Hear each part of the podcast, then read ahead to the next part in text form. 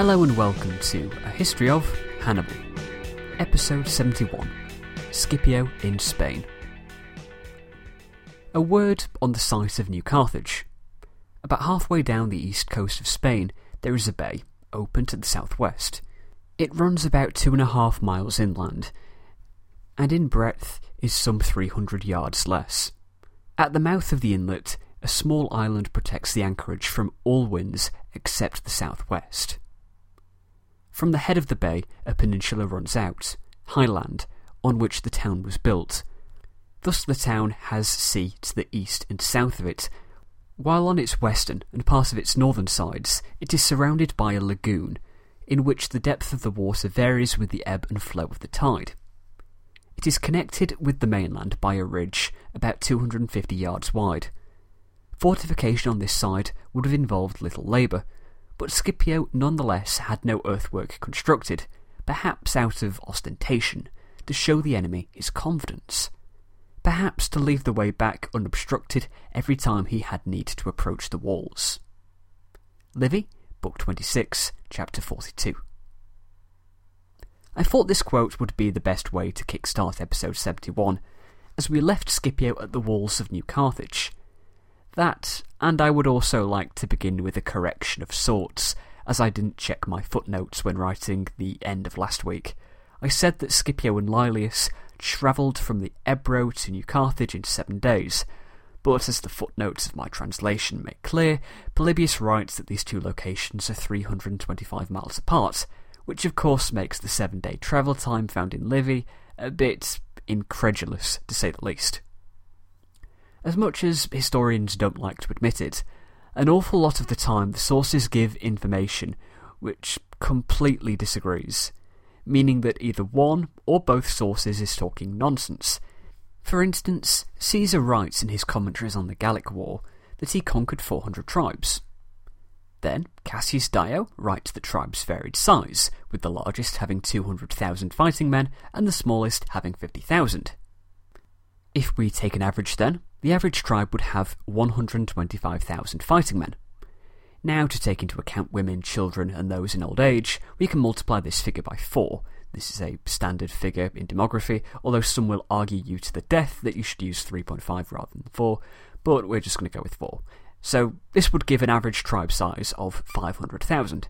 Now there were 400 tribes in Gaul, which, so it logically follows, means that when Caesar conquered Gaul, there was a population of 200 million people. 200 million people. Three times the population of modern France.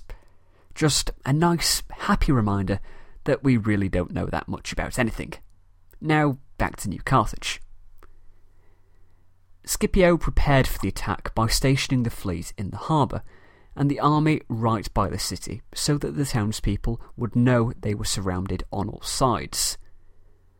We've lost the beginnings of the attack, so the first thing we know to have happened was that Mago, the commander in the town, not one of the three Carthaginian generals in the peninsula, began to organise a defence, sending out some troops to combat the Romans.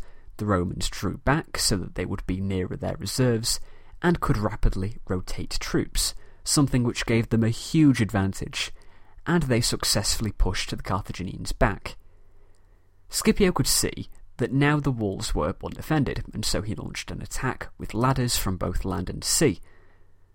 The Romans launched the assault, but there was enough time for the Carthaginians to reman the walls and to gather missiles. But the most useful factor in the defence of the city proved to be the walls. They were very high, and most of the Roman ladders were unable to reach the top, and those that could were extremely unstable. The first attack did not go particularly well, but as soon as it was over, Scipio prepared for a second assault. Now, this one would be slightly different from the first, as Scipio wanted the focus to be on the lagoon. Scipio had heard from fishermen from Tarraco, who had local knowledge of the area, particularly about the lagoon. I mentioned in the Livy passage that the depth of the lagoon changed with the tides, and the fishermen informed Scipio that when the tide was out, the water was so shallow that their boats were useless, and they would simply wade across the lagoon. Word came that the tide was going out, aided by the wind, and the lagoon was shallow enough to walk across. I mentioned last time that Scipio was quite theatrical, and so he told his men that this was the gods themselves lowering the water so that they could pass. Listeners of my Alexander the Great series will recall a similar incident which happened along the coast of Asia Minor. So, Scipio set out for the lagoon with a force of 500 troops to try and scale the walls. It was not a particularly difficult task as it turned out. The Carthaginians had thought the walls safe because of the lagoon, and the defences on that side of the town were not particularly strong. The 500 strong force had no real difficulty in crossing the lagoon, nor getting over the walls. Scipio forced his way to the gates at the same time as an attack from outside reached it, and the gates were hacked to pieces. By this point, the fight might as well have been over. Legionaries swarmed into the city and quickly took the town centre. The Carthaginians took shelter either on a hill, which 500 townspeople had been sent to guard by Mago, while the others fled to the citadel, which was where Mago had based himself. The hill fell on the first assault, and Mago, seeing that his position in the citadel was untenable, surrendered. Scipio captured 10,000 free males, who were set free and allowed to continue to inhabit the town. 2,000 artisans were made state slaves of Rome, with the possibility of freedom if they helped enough with the war effort, while non-citizen males were enlisted into the fleet. As for the Spanish hostages, they were treated as allies. Scipio also captured gold, military equipment, food, and other useful items. Scipio ordered Laelius and his marines to hold the town while he returned to camp with his exhausted troops. The next day, Scipio congratulated his troops and sent for the Spanish hostages. He told them they had no need to fear. Rome preferred to bind allies to their cause through gratitude, not by fear. Scipio set to work dividing the hostages into their tribes, contacting said tribes, and returning the hostages as soon as possible. Once the hostages were dealt with, Scipio began to set up a few exercises for the men to keep morale high. With this having been done, Scipio set off back for Tarraco, and word began to spread about just what had happened. At first, the Carthaginian commanders pretended that nothing had happened, but soon everyone on the peninsula knew what had happened. In public, the generals spoke about how it was merely a single Spanish town which had been caught off guard. It was really nothing to worry about. Once the three of them advanced together against Scipio, he would be reminded of the deaths of his family members. In private, though, they were fully aware of just how much the loss of New Carthage affected their war effort. Scipio spent the winter working on improving relations with the Spanish and returning captives, which brings us to 208 BC. I think I mentioned last time about the chronology being slightly confused. By this point, the Spanish were being drawn over to the Roman side. At the beginning of the year, Scipio was joined by Edesco, an important Spaniard. Hasdrubal was worried by this, fearing that these Spaniards joining Scipio was a sign of things to come, and that if Scipio were unchallenged for much longer, then they would face that much harder a battle. Scipio himself was eager to fight the Carthaginian armies before they could converge, so if Hasdrubal was going to offer battle, then you can bet Scipio was going to take it. Once the campaigning season got underway, Scipio began marching towards Hasdrubal's position.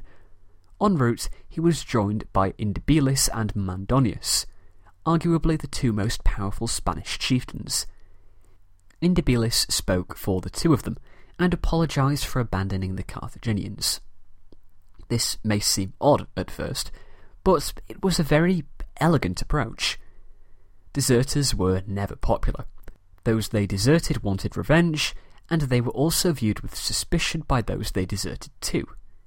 They both felt that they had been mistreated by the Carthaginians and no longer wished to be associated with them. They had no association through family or religion, and they felt they had no other choice but to desert, and so asked that they not be judged harshly for this.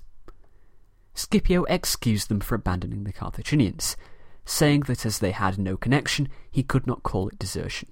Henceforth, they would be considered friends of Rome.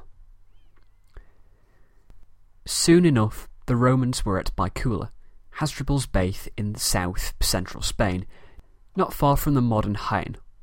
And there's no way I'm pronouncing that correctly, it's spelled J A E N. But this is where we shall leave things for this week.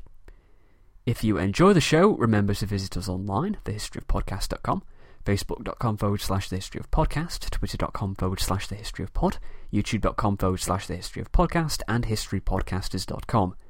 I'll see you in two weeks when we see Scipio and Hasdrubal fight it out at the Battle of Baecula in the next instalment of the surprising adventures of Scipio Africanus.